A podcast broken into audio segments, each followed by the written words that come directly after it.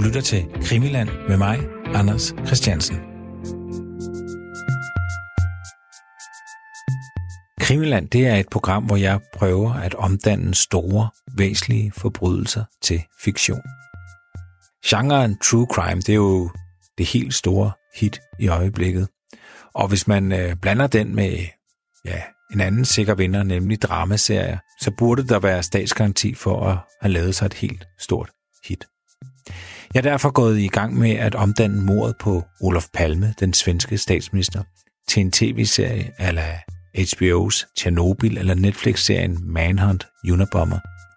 Jeg vil derfor i programmerne tale med historikere, vidner, manuskriptforfatter, producenter og caster og mange andre, der på en eller anden måde kan hjælpe med at realisere projektet. Det er derfor også tanken, at de her programmer, det bliver nogle programmer, der interesserer sig for historie og storpolitik, forbrydelse, politiarbejde, men også dramaturgi og finansiering og scenografi. Jeg vil i første program starte med starten. Altså selve mordet på den svenske statsminister Olof Palme i februar 1986. Det er derfor oplagt, at min første gæst er historikeren Anders Øjes. Ja, han er ekspert i uh, mordet på Olof Palme. Han er ja, nærmest besat af mordet på Olof Palme. Og i første afsnit vil han uh, fortælle om, hvad der egentlig skete den aften, da Olof Palme han mistede livet.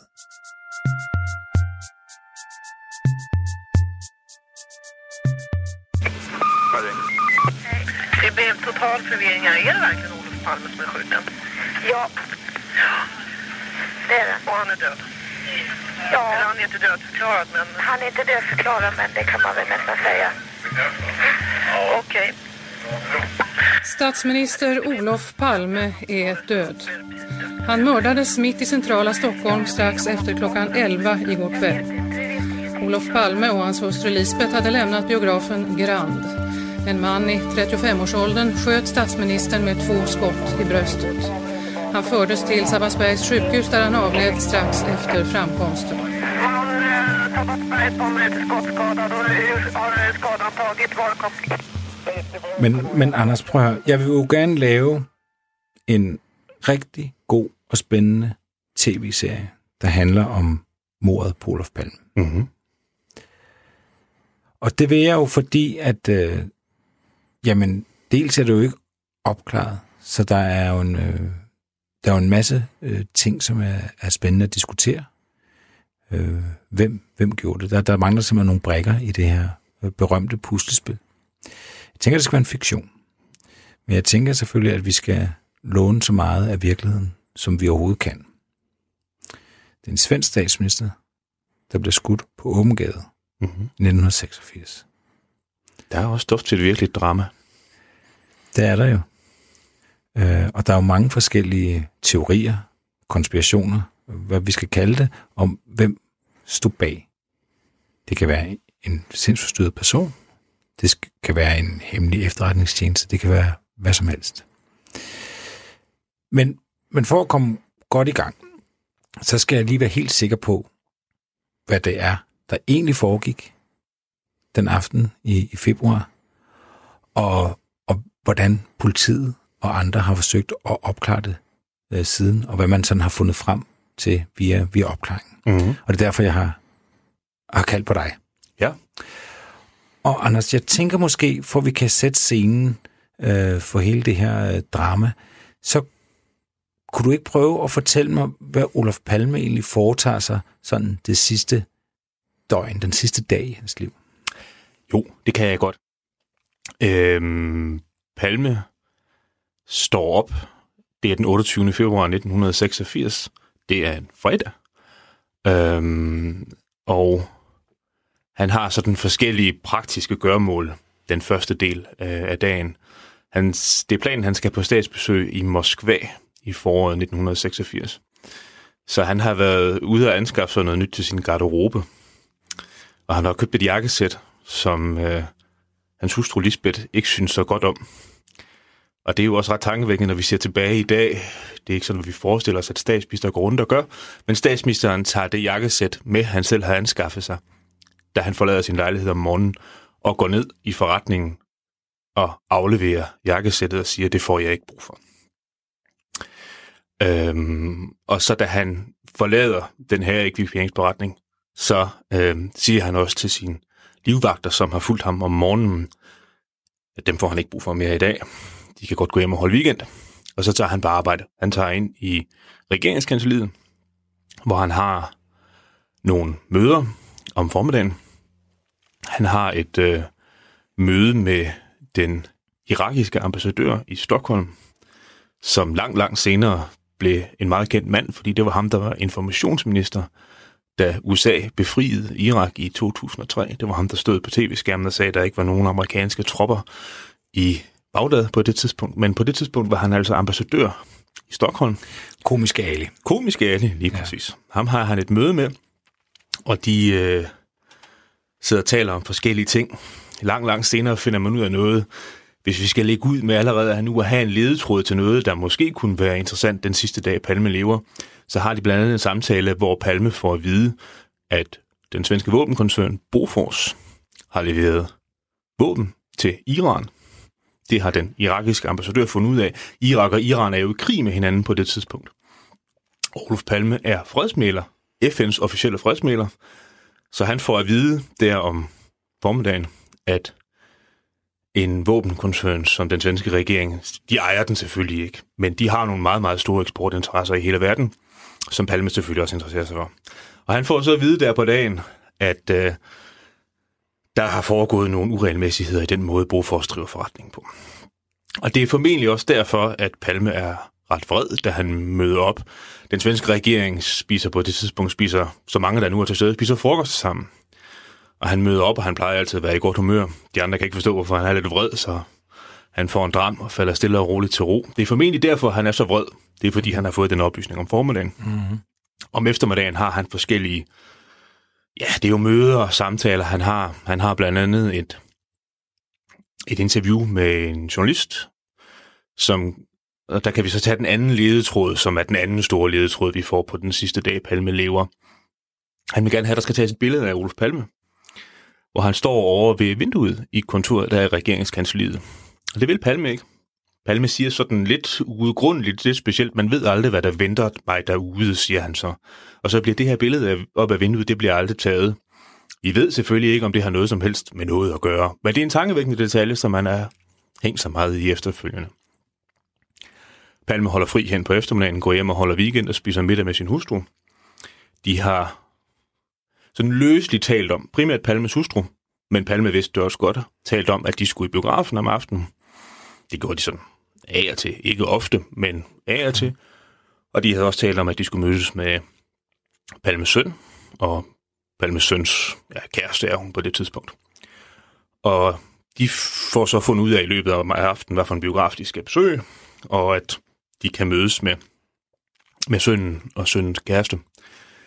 De øh, forlader deres lejlighed sådan cirka ved 8 tiden om aftenen og går gennem Stockholm, går ned og tager Stockholms tunnelbane, metro, vil vi mm. kalde den her i Danmark, øh, ind til byen og går hen til biografen. Statsministeren står og venter i køen. Hvad skal de se? De skal se en film, der hedder Brødrene Mozart. Jeg har ikke selv set den, jeg kender den kun øh, refereret, men det, det skulle være sådan en, en, en sådan lidt, lidt øh, hvad skal vi kalde lidt, lidt, lidt opstyltet, lidt halvintellektuel, lidt halvmorsom svensk film om sådan et selskab, der skal opføre en, en opera. Øhm, den, skal, den, skal, den skal de ind og se øh, i biografen. De står og venter i køen. Statsministeren har ikke bestilt billetter, men øh, den, der skal sælge billetter, øh, har åbenbart sådan en, en vis sympati for den svenske statsminister, så han får nogle billetter, som normalt er reserveret til, hvis biografdirektøren selv har lyst til at tage biografen. Det har han ikke. Så de får billetterne, de sidder ikke sammen med, med sønnen og sønnens kæreste. De sidder et andet sted i biografen, fordi de netop ikke har reserveret billetter. Og den film, den tager et par timer. Og efter filmen er forbi, så står de ude på gaden. Den hedder Sveavägen. Det er sådan en stor, bred motorgade inde i Stockholm. Står de overvejer, hvad de skal gøre. Øh, Palme og Palmes søn vil, vil egentlig gerne fortsætte aftenen og måske gå hjem og drikke en kop te sammen og snakke videre. Øh, de to kvinder i selskabet er mere tøvende og vil egentlig hellere hjem, så de står og snakker en 5-10 minutter uden for biografen, og så ender det med, at de går hver til sit. Og de kan ikke rigtig finde ud af, at de, de, han, Palmes søn siger til ham, om de skal tage en taxa hjem. Eller, ikke. men han vil gerne gå. Han siger, at han øh, er lidt stiv i benene. Han har åbenbart siddet ned hele dagen. Så nu trænger han til at gå lidt, så de vil gerne gå igennem Stockholm. Og igen skal vi huske på, at det er en februaraften. Det er koldt og blæsende. Det fryser en 6-7 grader, og folk har også lige fået løn. Altså, der er også masser af folk på gaden i Stockholm og ude af mors og så videre, men de vil gerne, Palme siger, at de gerne vil gå hjem, og de vil gerne gå hjem, som sagt, uledsaget. De har ikke nogen livmagter. Så de går ned af den her sværvæggen, den store motorgade, går på den ene side af gaden, og så da de er nået et, men 100 meter eller et eller andet derned, så vil Palmes hustru vil, vil gerne overse i, i vinduet i en forretning, der ligger op over på den anden side af gaden, så de krydser sådan lidt umotiveret af gaden, kigger ganske kort ind i det vindue ved den forretning, og så går de et par hundrede meter længere fremme. Og der, hvor de når frem til, der har der... Det er sådan et sted, hvor nogle stikveje støder ind til den her motorgade, der skærer Stockholm midt over. Og der er sådan... Altså, hvis du går langs en gade, så går folk jo sådan på fortorvet, de går og møder hinanden og så videre. Men der er et lyskryds der, så trafikken går, øh, er gået i stå. Der holder nogle biler, der er rødt, der holder nogen, der venter på, at det skal blive grønt, der holder nogen, der har parkeret ind til, til siden. Så det er sådan, der er lidt bevægelse omkring det her. Der er en 30-40 mennesker, sådan, der, der er færdes på fortorven og holder i deres bil omkring det her fortorv. Og der står en øh, sådan en relativt høj, velproportioneret mand i en mørkt tøj. Øh, han står og venter. Og vi ved faktisk ikke rigtigt, hvor han er kommet fra, men ægteparret Palme, de kommer jo gående på fortorvet hen imod den mand, der forekommer en eller anden kort kontakt.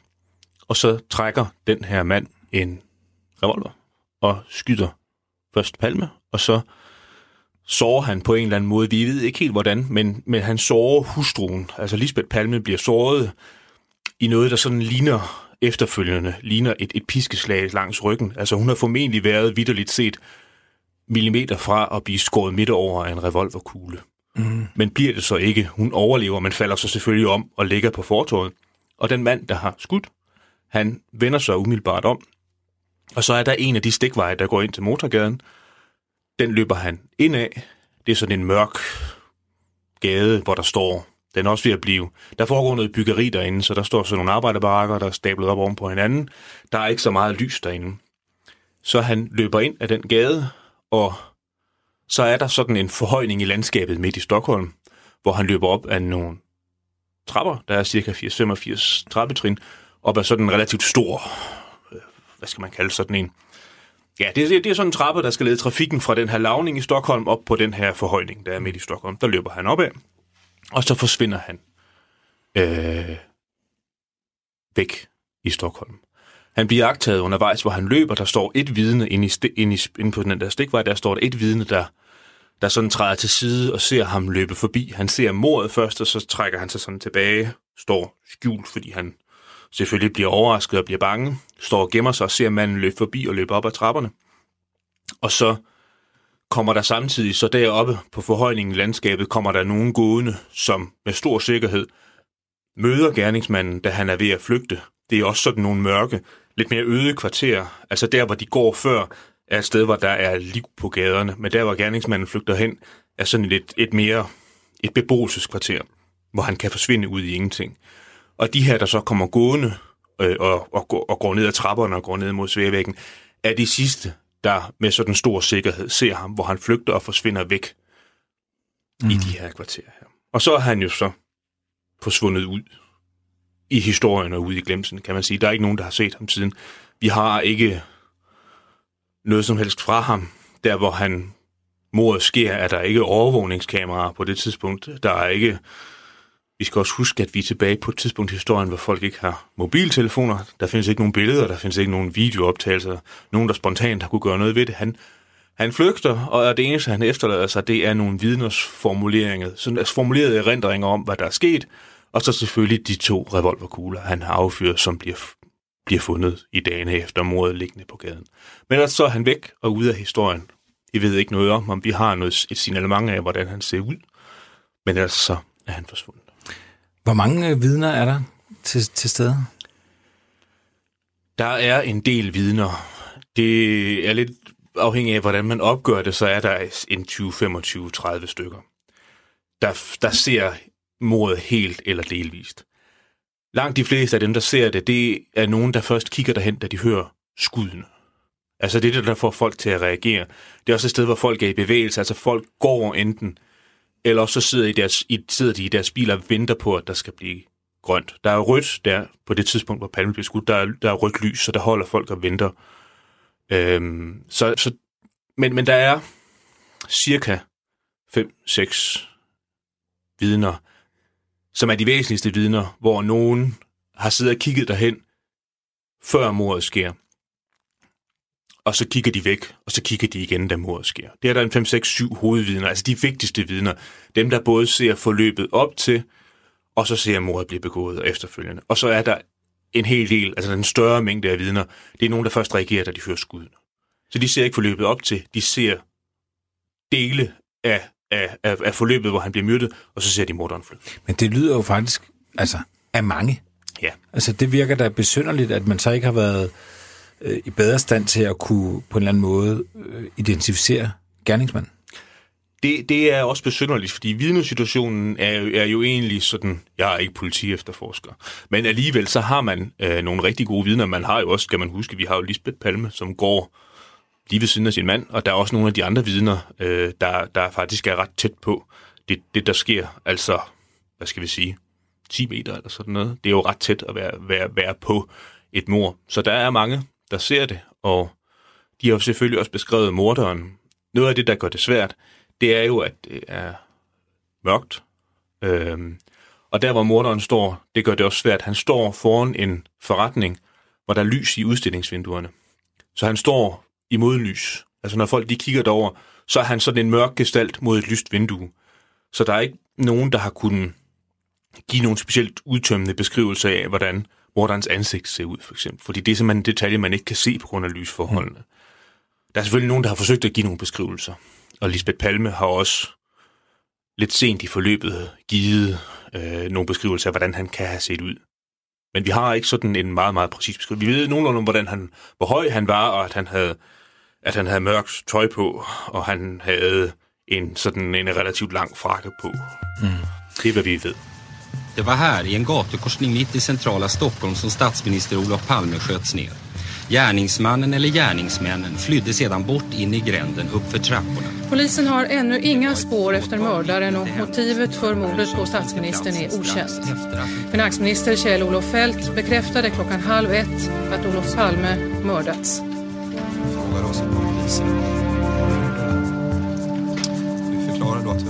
Anders øh, Oris, inden at vi øh, kommer ind på, hvem det er, der kan have, have stået bag, så synes jeg for mig, hvis det er, at, øh, at jeg tænker, der skal være altså, stof i det her til en, en, en tv-serie, som, øh, som på en eller anden måde er væsentlig og, og, og vigtig og spændende, at det her mor på Olof Palme, det ikke er, hvad kan man sige, en eller anden tosse, der har skudt Olof Palme.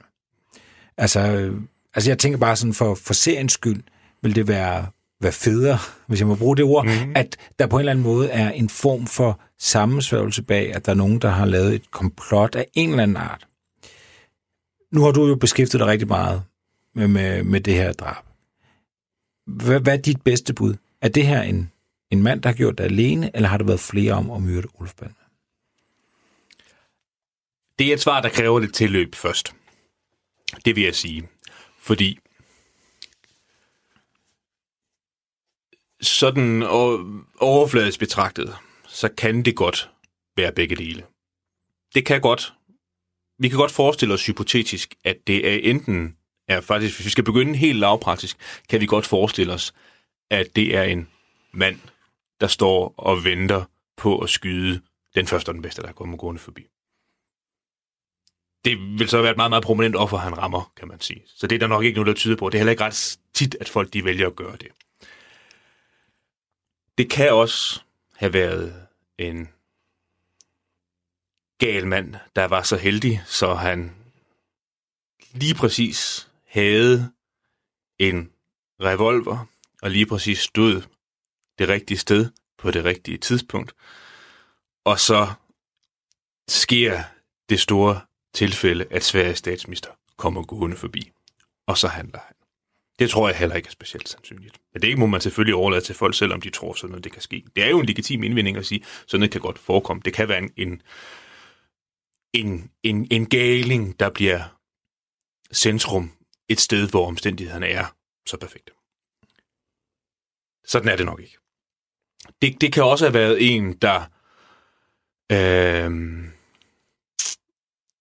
har vandret alene rundt i Stockholm, og på en eller anden måde har fået øje på dem ved biografen, øh, og på en eller anden måde har fundet ud af, at de skal gå hjem. Han kan gå rundt uden for biografen, gå rundt og holde øje med dem, forfølge dem lidt i, i, i baggrunden, og så nå hen og så stå og vente på, at de kommer forbi. Det er også et forløb, der er svært at få til at hænge sammen, men man skal huske på, at det er jo den måde, som store, store dele af den politiefterforskning, der har været, har resoneret ud fra, at det måtte være sådan en gerningsmand. Det har de gjort, fordi at de ikke har... Der er ikke en sådan nogen sammensværgelse, der er... Øh, der er ikke nogen, der har talt over sig. Der er ikke nogen, der har fortalt et eller andet om, at de havde et kendskab til, jeg var i udkanten af en sammensværgelse, jeg ved, at der var nogen, der plan. Det har vi ikke nogen, der har sagt. Så derfor er store dele af den officielle efterforskning blevet ledt i retning af, at vi skulle lede efter en, der handlede alene, der havde et personligt motiv, og hvor omstændighederne så var så gode, så det lykkedes for den pågældende at gøre mm. det. Men hvis man ser på den måde, hvordan mordet det gik til. Den måde, hvor i virkeligheden så kan man godt koge mordet på Olof Palme ned til et forløb, der varer cirka 5-6 minutter. Og det er, som jeg sagde i, i indledningen, altså de går fra biografen og når ned til det her, øh, det her gadekryds, det her gadehjørne, hvor mordet sker. Det er et sted mellem, mellem, mellem de to punkter. Det tager cirka 5-6 minutter at nå fra det ene sted til det andet. Jeg har selv gået det, jeg har selv været i kvarteret. Og den mand, der står og venter, den morder, der står på gadehjørnet og venter, han står og venter så længe. Vi har et vidne, der har siddet og jagtet hele forløbet op til mordet. Han øh, holder i sin bil. Han har haft nogle passagerer med, som har hævet penge i en hæveautomat ikke ret langt derfra. Han har kørt hen og sat dem af, og så har han kørt ned og lavet dusving, og så holder han skråt over derfor, hvor, hvor mordet sker. Han er den eneste, der ser hele forløbet, og jagter gerningsmanden stå og vente. Og han jagter gerningsmanden stå og vente i mindst halvandet minut. Det er et lavt sat. Det er det allerlaveste, man kan sige. Ud fra de kilder, vi har til, hvor længe han kigger på morderen. Snarere to minutter, måske lidt mere. Og som jeg sagde før, så har vi at gøre med et forløb, der kun tager 5-6 minutter. Mm. Og hvis gerningsmanden står og venter i 1 minut og 50 sekunder, 2 minutter, måske 2 minutter og 15 sekunder, så kan det definitivt set ikke lade sig gøre, at han går bag ved ægteparet Palme, forfølger dem og finder ud af, hvor de skal hen, og så på en eller anden forunderlig måde, så når han hurtigere frem, så meget hurtigere frem inden for et kort forløb, end de gør, ned til et hjørne, hvor han samtidig skal stå og vente.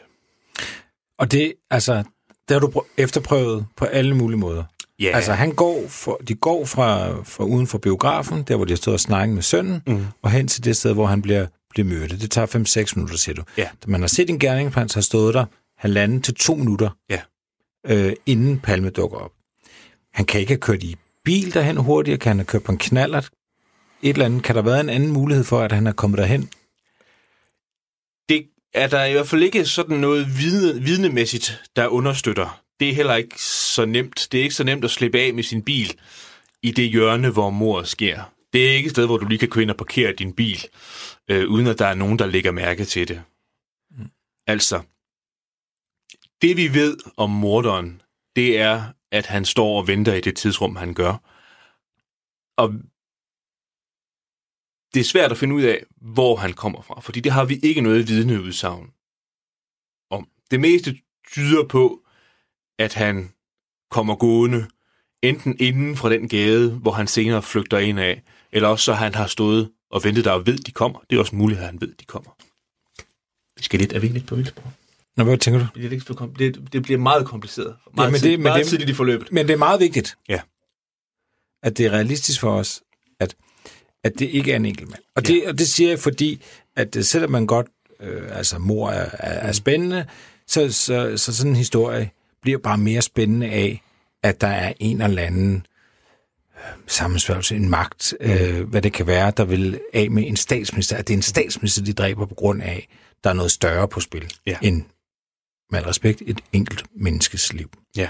Så derfor så synes jeg, det er vigtigt, at vi på en eller anden måde øh, undersøger, hvorvidt det er, øh, øh, altså, hvorvidt det er legitimt for os at sidde og spekulere i, i, i sammensværgelse og sådan noget, frem for, at det er et, et, en, et, et, et uheld, altså Mm. statsminister, som er på det forkerte sted. Ja. Så derfor så synes jeg, vi skal vi er nødt til lige at, slu- altså, Mm-hmm. vi bliver nødt til at, at simpelthen få det på plads. Ja, øh, og, og, og det, det, det gør vi ud fra den undersøgelse af det forløb. Det, der leder op til mordet, peger i retning af, at der må have været mindst to om det. Fordi morderen står og venter fra et tidspunkt, hvor han ikke samtidig kan være i færd med at finde ud af, at ægteparret Palme vil komme gående forbi. Mm. Der, hvor de kommer gående forbi. Det er, det er sådan en, en, en, skal vi kalde det, en, en, en logisk knude, der ikke kan gå op. Han står og venter der. Hvis det var en, der handlede alene, så skulle han være i færd med at erhverve sig den viden, at de krydser gaden og kommer gående forbi. Mm. Det skal det være, hvis der er en, der handler alene. Så vil han jo gå i nærheden af ægteparret Palme, da de kommer gående, typisk bag ved dem og holde øje med dem. Og så på en eller anden måde nå hurtigere frem, end de gør. Men det kan han ikke med den tidsramme, der er. Det kan simpelthen ikke rent logisk hænge sammen. Altså han står og venter fra på det tidspunkt, hvor han skulle være i færd med at erhverve sig den viden, at de krydser gaden og kommer gående forbi. Og der, hvor det her leder hen, det er jo i retning af, at som sagt, de har formentlig været flere om det. Der har været en mand, der har holdt øje med dem fra biografen, og så har der været, skal vi kalde det posteret, for nu at tage en militærsprog, en mand, der har stået og ventet på besked på, på hvilken side af gaden kommer de. Hvor skal jeg rykke stilling for at være sikker på, at de kommer? Og hvordan skulle de kommunikere? Via walkie-talkie formentlig. Det er jo før de sådan kommercielle mobiltelefoners tid. Øhm, biltelefoner havde man dengang. Det er jo et interessant spor i sig selv, i forbindelse med sagen, som vi måske kan vende tilbage til. Men det er walkie-talkier. Det gælder i det her tilfælde her. Det er den måde, man kommunikerede på trådløst dengang. Mm. Så der er formentlig en mand, der har gået øh, bag ægteparet Palme, da de forlader biografen, og holdt øje med, hvordan de vil komme ned ad Sværvæggen. Og så da det står klart, at de krydser gaden, der hvor de vil overkigge i forretningen, og fortsætter på den anden side, så er der en med svammen sammensvoren, der giver besked til morderen om, nu er de undervejs. Nu kan du godt rykke i stilling. Og det skal jo siges, at det passer også med tidsrammen. Det passer også med de halvanden til to minutter. Fordi det er den tid, det tager for dem at tilbagelægge strækningen fra da de krydser gaden og kommer ned til hjørnet. Det passer med det tidsrum, som vi i hvert fald med sikkerhed ved, at morderen står der. De to ting, de passer sammen. Og vi har også en del indikationer i retning af, at der var en mand uden for biografen, som holdt øje med dem, fuldt efter dem på afstand. Vi ved så selvfølgelig heller ikke, hvor han, lige så vel som vi ikke ved, hvor morderen er blevet af. Mm. Så hvis der var en mand, der forfulgte dem, så ved vi heller ikke, hvor han er blevet af. Og det kan ikke være den samme mand. Altså, hvad siger vidnerne om de to forskellige øh, mænd? Altså, de, der må være nogle øh, beskrivelser af de to mænd, som man kunne sammenligne. Det, det er der også, og de er også forskellige artede. Altså, der er nogle vidner uden for biografen, der ser den mand, der muligvis holder øje med dem. Det er også lidt svært, fordi vi ved heller ikke, om der taler om, om, om én mand. Det er nemmere med gerningsmanden Fordi der, der ved vi, der kun er én mand i spil. Men uden for biografen, der er det med tidsforskydning. Altså, der er nogen, der har gået rundt uden for biografen, haft et eller andet ærne, og set en mand, der enten har holdt øje med biografen, efter de er kommet ud, set en mand, der gik rundt i nærheden af dem, og virkede, så at sige, interesseret. Men den, den beskrivelse, vi skal prøve, prøve at lave et sværsnit af den mand, der gik rundt ude for biografen. Biografen hedder Gran, så derfor har han tit blevet kaldt Granmanden. Den mand, der muligvis gik rundt uden for biografen og holdt øje med dem. Så de vidner, der har udtalt sig om en sådan mulig grandmand, siger, at han har en jakke på, og at han har sådan nogle stålindfattede briller på, og han enten har lyst hår, eller muligvis en lys, sådan en lys hat, hovedbeklædning i en eller anden form på. Hvorimod de beskrivelser, vi har af gerningsmanden, øh, siger, at han har en lang, længere frakke på, mere i hvert fald løst, løst hængende frakke, og har mørkt hår. Okay. Så de, de to beskrivelser af, af de to gestalter, kan vi kalde dem det, hænger heller ikke sammen. Mm. Det er der selvfølgelig nogen, der har prøvet at få dem til at hænge sammen. Det er en helt central komponent i, hvis man hævder, at det var en person, der handlede alene, så skal man gerne have de to iagttagelser til at hænge sammen for at konstruere et sammenhængende forløb fra biografen mm. og ned til det, der bliver gerningsstedet. Hvorimod, hvis man så at sige går fra en gerningsmand til mindst to, så hænger det forløb i mine øjne i hvert fald bedre sammen, fordi så kan der sagtens have været en grandmand. Så kan der sagtens have været sådan, at de iagttagelser, der er af en mand uden for biografen, er korrekt.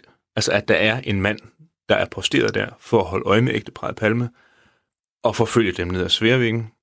Men samtidig er der så posteret en anden mand længere oppe, der skal stå klar til at skyde, når meldingen kommer.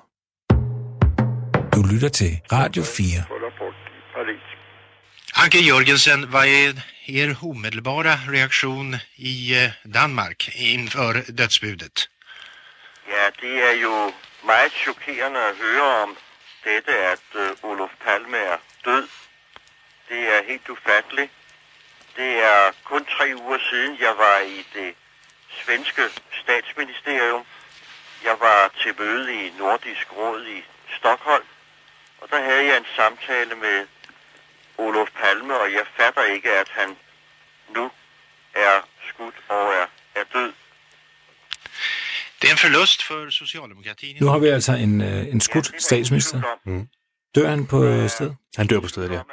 Det, det, det skud, der rammer ham, er så velplaceret. Det. Han bliver skudt med ryggen til, øh, med relativt kraftig ammunition, ud af sådan en revolver, faktisk sådan en western-agtig seksløber revolver, relativt kraftig, sådan Smith Wesson 357 Magnum revolver, bliver han skudt med lige i ryggen, og den har simpelthen så meget kraft, så den river mere eller mindre øh, altså laver, laver et stort hul i Palmes overkrop, og han bliver dør med det samme, han bliver skudt. Altså, vi ved, at da han, da han bliver undersøgt efterfølgende, så har han et, et, et stort rødt mærke i sin pande, og det har han, fordi han ikke engang laver afværgegreb, da han falder.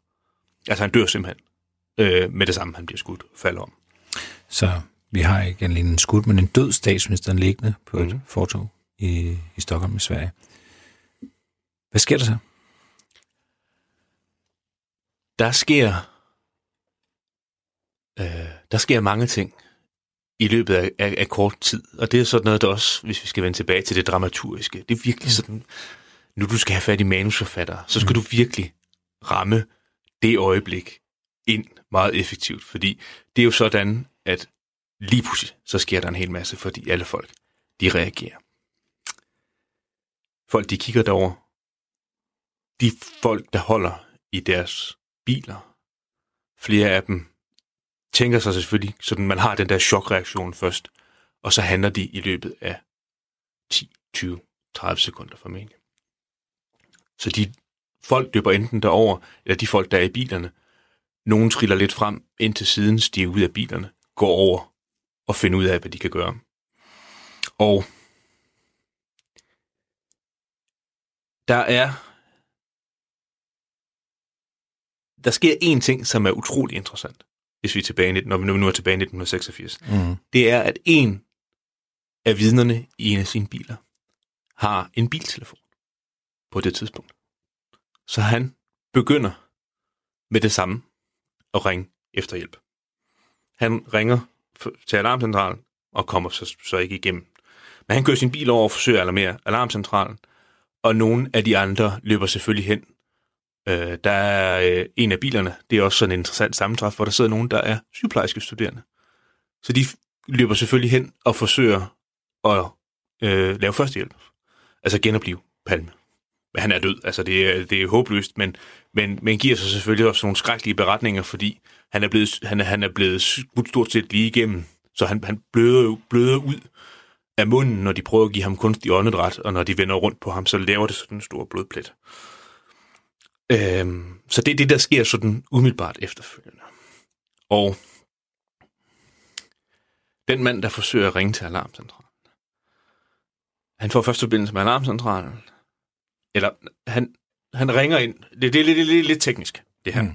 Men ligesom i dag, hvis du ringer, ringer til alarmcentralen, så får du ikke forbindelse med politiet med det samme. Der sidder, der sidder no, nogen og modtager dit opkald. Og han siger så, der er sket et mord på Sværvæggen til alarmcentralen. Og så siger alarmcentralen, jeg stiller dig videre til politiet. Og så bliver han stillet videre til politiet, og så hænger han i en kø og venter meget, meget længe på at komme igennem. Han kommer ikke umiddelbart igennem til alarmcentralen. Hvor længe hænger han i den? 90, seku- 90 sekunder hænger han og venter. Men kommer så af omveje igennem til sidst. Det er sådan set det er lidt tankevækkende, fordi det er så alligevel ikke ham, der står for alarmeringen alligevel, for der holder også en taxichauffør i sin taxa for rødt. Og han tager sin radio og henvender sig til sin taxacentral. Og den taxacentral er så faktisk dem, der rent faktisk får alarmeret politiet. Det er radiocentralen, så at sige taxaen, der får taget fat og kommer igennem til politiet. Og så i løbet af ganske kort tid, så kommer politiet så også. Det er blevet meget omdiskuteret efterfølgende, hvor lang tid der rent faktisk går. Men de kommer tre, fire minutter efter de kommer. Og de kommer sådan set, nu får vi slået en krølle på det hele, fordi den ene af de politipatruljer, der kommer, kommer som følge af, at den ene er kommet igennem til alarmcentralen. Den anden kommer som følge af, at det er gået ud over taxaradioen. Det vil sige, at der er en, der har siddet og hørt det i sin taxaradio, så går han hen til en politibil og siger, der er sket et mor lige derhen. Og så er der en, der suser derhen, kommer derhen, og så, så næsten samtidig, så kommer den anden politibil. Og de er så kommet gennem alarmeringen.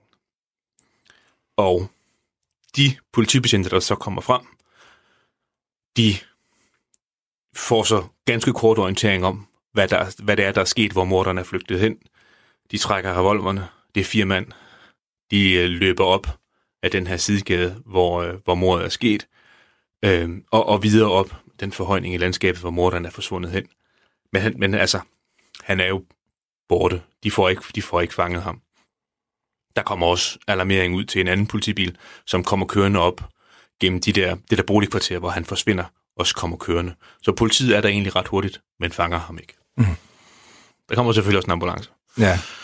Og de tager Palme med og kører ham på skadestuen sammen med hustruen. Øhm, får lagt ham ind på et operationsbord og, og forsøger også, altså sådan noget resultatløs genoplivning. Øh, Det, det er så dramatisk, så, så Palmes hustru forlanger, at de mere eller mindre skærer hul i hans brystkasse direkte ind til, til hjertet og forsøger at få liv i ham, men, men han er jo stendød.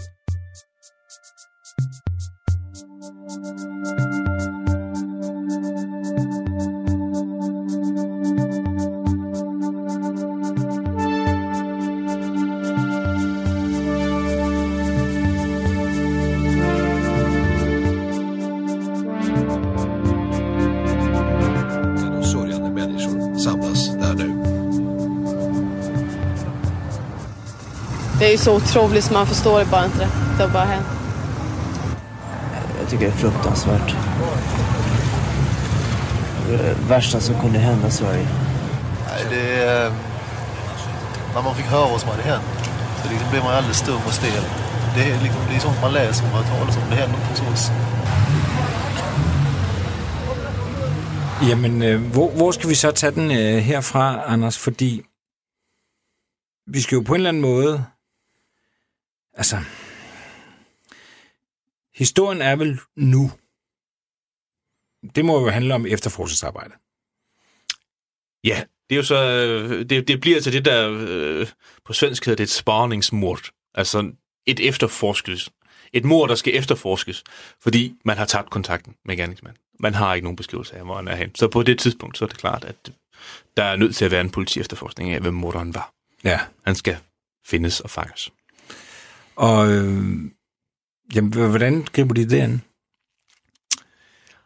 Ja, det har de i hvert fald ikke rigtig forberedt sig på. Det er der må nok måske ikke noget at citere, at de ikke rigtig har forberedt sig på det. Øhm...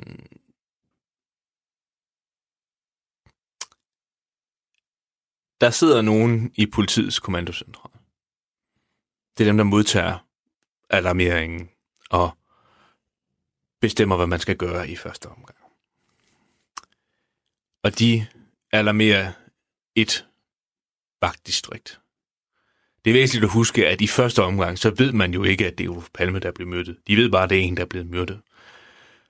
I løbet af cirka et kvarter, 20 minutter, står det klart, helt klart, for politi efterforskningen, at det er Olof Palme, der er blevet myrdet. I første omgang, så alarmerer man et vagtdistrikt og beder dem om at køre hen og i Rosenbanden, der siger man altid koncentrere om området, og det er, det er det, de også gør i det tilfælde her. Der kommer en masse politibiler kørende, og man løber rundt i, i kvartererne og prøver at se, om man kan finde gerningsmanden. Øhm, men der er ikke sådan nogen sådan specielt øh, koordineret efterforskning. Der kommer ikke en til stede med det samme, som tager kommandoen og siger systematisk, nu skal vi gøre det og det og det og det. Folk er overladt til deres eget initiativ i første omgang. Hvordan kan det være? Det findes der forskellige bud på. Mm, De folk, der var indblandet i det, altså politi, de politifolk, der sad i kommandocentralen, der sker relativt tidligt det for dem, at det rygtes jo ret hurtigt, at Sveriges statsminister er blevet myrdet på åben gade. Øh, der er folk, der aflytter, journalister, der aflyser, aflytter politiradioen og alt sådan nogle ting. Så ret hurtigt så får pressen jo nys om, at det her det er sket. Og det første sted, pressen ringer hen, det er politiets kommandocentral. Og de var ikke rigtig forberedt på en telefonstorm den aften. Så en del af deres ressourcer går til, at hele verdenspressen ringer og spørger, hvad der foregår i Stockholm. Øhm, det er den ene vanskelighed, som rammer kommandocentralen. Den anden, der rammer kommandocentralen, det er efter deres eget udsagn, at man simpelthen ikke aner, hvad man skal gøre. Mm. Man aner ikke, hvad man skal gøre, når Sveriges statsminister er blevet myrdet på åben gade midt i byen. Det står uklart, hvem der øh, har beføjelserne til at lave sådan nogle ekstraordinære ting, som i dag for os står det jo helt meget hen med hele meget mere klart, at der var nogle ting, man skulle have gjort med det samme. Man skulle have, man skulle have og havde formentlig nok også ressourcer til at lave øh, vejspæringer, til at lave øh, systematiske øh, rensagninger af de, de, de bygninger, der ligger langs den vej, hvor morderen er flygtet hen, eller et eller andet. Men altså, mordet sker, øh, det er ganske vist en fredag aften, men det sker en, en aften, hvor at mm, politiet savner ressourcer, og de savner frem for alt, så samler, savner de sådan gennemslagskraft, beslutningsvilje, til for alvor at gjort noget, få gjort noget ved det her. Anders, vi skal, vi skal jo finde ud af, hvordan vi, øh, vi skruer det her sammen. Det skal du faktisk ikke. Du skal egentlig bare fortælle mig, hvad du ved. Men jeg skal finde ud af, hvorfor nogle spor jeg skal følge i forhold til at strikke historien om Olof Palmes øh, mor øh, sammen til en, til en serie.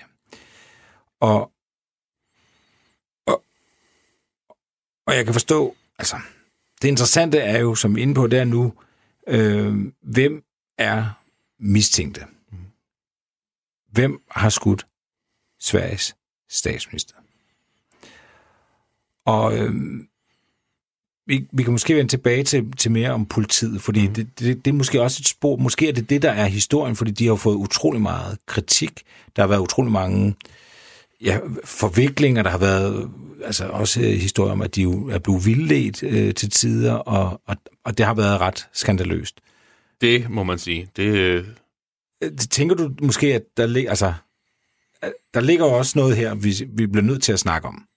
Altså hele politiets arbejde, altså også dagene og månederne og årene efter øh, mordet. Det er et helt kapitel for sig, og der er, er, er, er masser af undersøgelser, både officielle svenske undersøgelseskommissioner, der har undersøgt det, men også sådan nogle øh, de her de private efterforskere, meget dygtige private efterforskere, som har set meget på det. Så det er afgjort et spor helt for sig selv.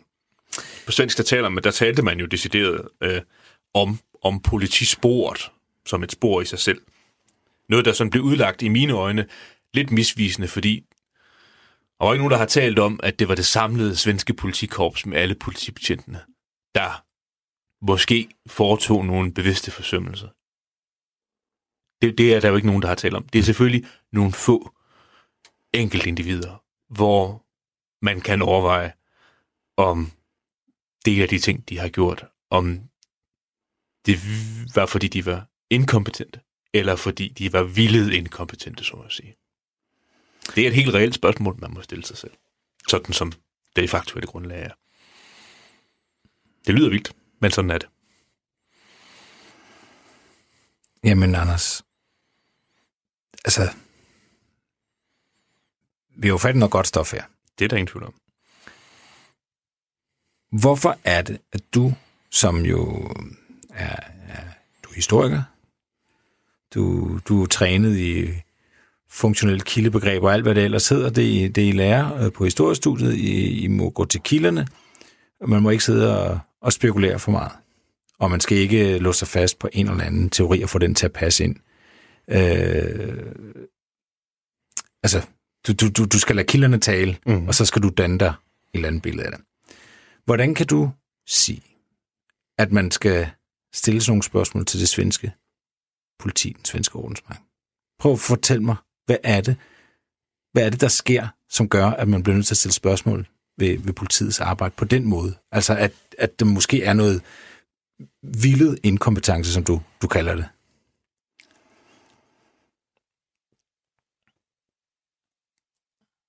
Altså, det begynder selvfølgelig altid med det, sådan det grundlæggende resonemang om, hvordan det kan være at vi fik skitseret situationen før. Hvordan kan det ske, at vi har et mor, hvor der er så mange vidner til? Øhm, hvordan kan det så være, at man ikke har kunnet opklare det her mor? Hvordan kan det være, at det lykkedes for gerningsmanden at slippe afsted og forsvinde ud i ingenting.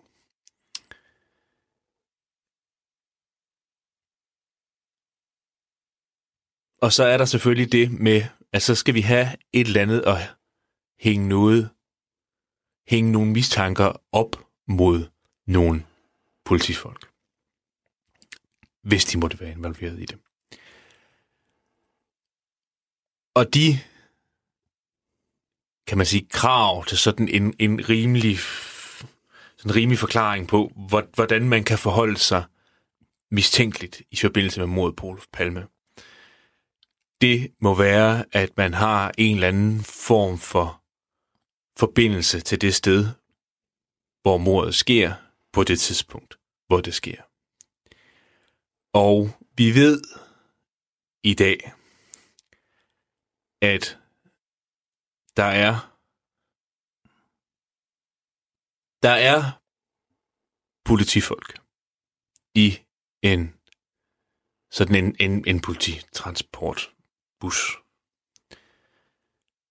der kører rundt i de, de, de 10 minutter op til, hvor mordet sker, kører de rundt i de kvarterer, hvor morderen forsvinder. Så på et eller andet tidspunkt, så er der en af politimændene, der siger, jeg vil gerne flytte min private bil. Den holder et dumt sted. Den vil jeg gerne flytte. Så sætter han sig ind i sin private bil, og så kører han hen og leder efter et sted at parkere. Og så parkerer han i den gade, hvor morderen flygter op af. Der parkerer han sin private bil. Igen 5-7, måske 10 minutter, det er også lige meget. 5-7 timer før mordet sker. Der parkerer han sin private bil. Kammeraterne, politikammeraterne, kollegerne er fuldt med i deres transportbus, så stiger han ind i den. Og så kører de. Der er ikke ret langt derfra, hvor han parkerer bilen, så kører han ned til det, der hvor, hvor, hvor trapperne, altså de der trapper, som morderen flytter op af, kører de ned, og så drejer de til venstre. Og det er lige før, det er måske et minut, to minutter før mordet sker, at de kører ned og drejer til venstre. Og så kører de ned ad nogle gader i Stockholm. Og så på et tidspunkt, ganske få minutter så kommer meldingen jo over radioen om, at mordet er sket. Og så kører de her politifolk i deres politibus, så er det dem, der kører op til gerningsstedet. Lynhurtigt kommer de frem. Og er så på en gang nogen, der har flyttet sig rundt i de kvarterer og flyttet en bil i, de gader, i den gade, hvor morderen flytter hen. Det har de gjort før mordet, og så samtidig så er det de første politifolk, der når frem Mm. efter alarmering. Ja. Hvad, hvad vil du sige med det? Og ja. De politifolk, der så er de første, der når frem, får så af dem, der trækker pistolerne og løber afsted i hælene af gerningsmanden. Jeg nævnte før, at der var et vidne, som var et af de før, altså det var ham, der stod inden og skjulte sig lidt ind i gaden, han var løbet afsted. Han er løbet op, han har optaget forfølgelsen af gerningsmanden. Så han er, han er løbet op og er i den samme gade. Ser gerningsmanden forsvinde. Ser han forsvinde ned mellem nogle biler. Det kunne godt være den. Ja, det er der faktisk en del belæg for at sige, at det kunne godt være den bil, der lige er parkeret, han forsvinder med. Så de kommer løbende. Ham, der lige har flyttet sin bil, kommer løbende op, og er så i den samme gade, hvor han lige har flyttet sin bil. Lige der, hvor morderen er set sidste gang. Jeg siger ikke, at de er mordere. Jeg siger ikke, at de har noget som helst med det at gøre. Det, det, det bare drejer sig om, det er, at det er folk, der bevæger sig rundt i gernings, det område, hvor gerningsstedet er. De gør det i minutterne op til mordet. Og det er det, som de folk, der har haft mistanker i forhold til politiet, det er sådan nogle folk som dem, de har interesseret sig for. kväll ska vi syna och värdera de så kallade polisspåren. Det är egentligen ett samlingsbegrepp, en rad uppgifter och historier som har det gemensamt att det skulle vara poliser inblandade i mordet på Olof Palme.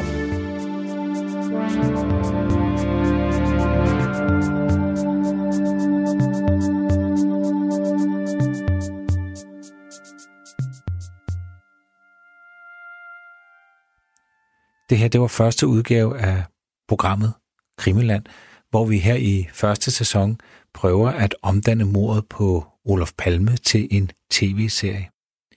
Min gæst, det var historiker Anders Aarhus, og han er også gæst i næste uge, hvor det skal handle om, hvilke personer og organisationer, der er eller har været mistænkt for at stå bag mordet på Olof Palme.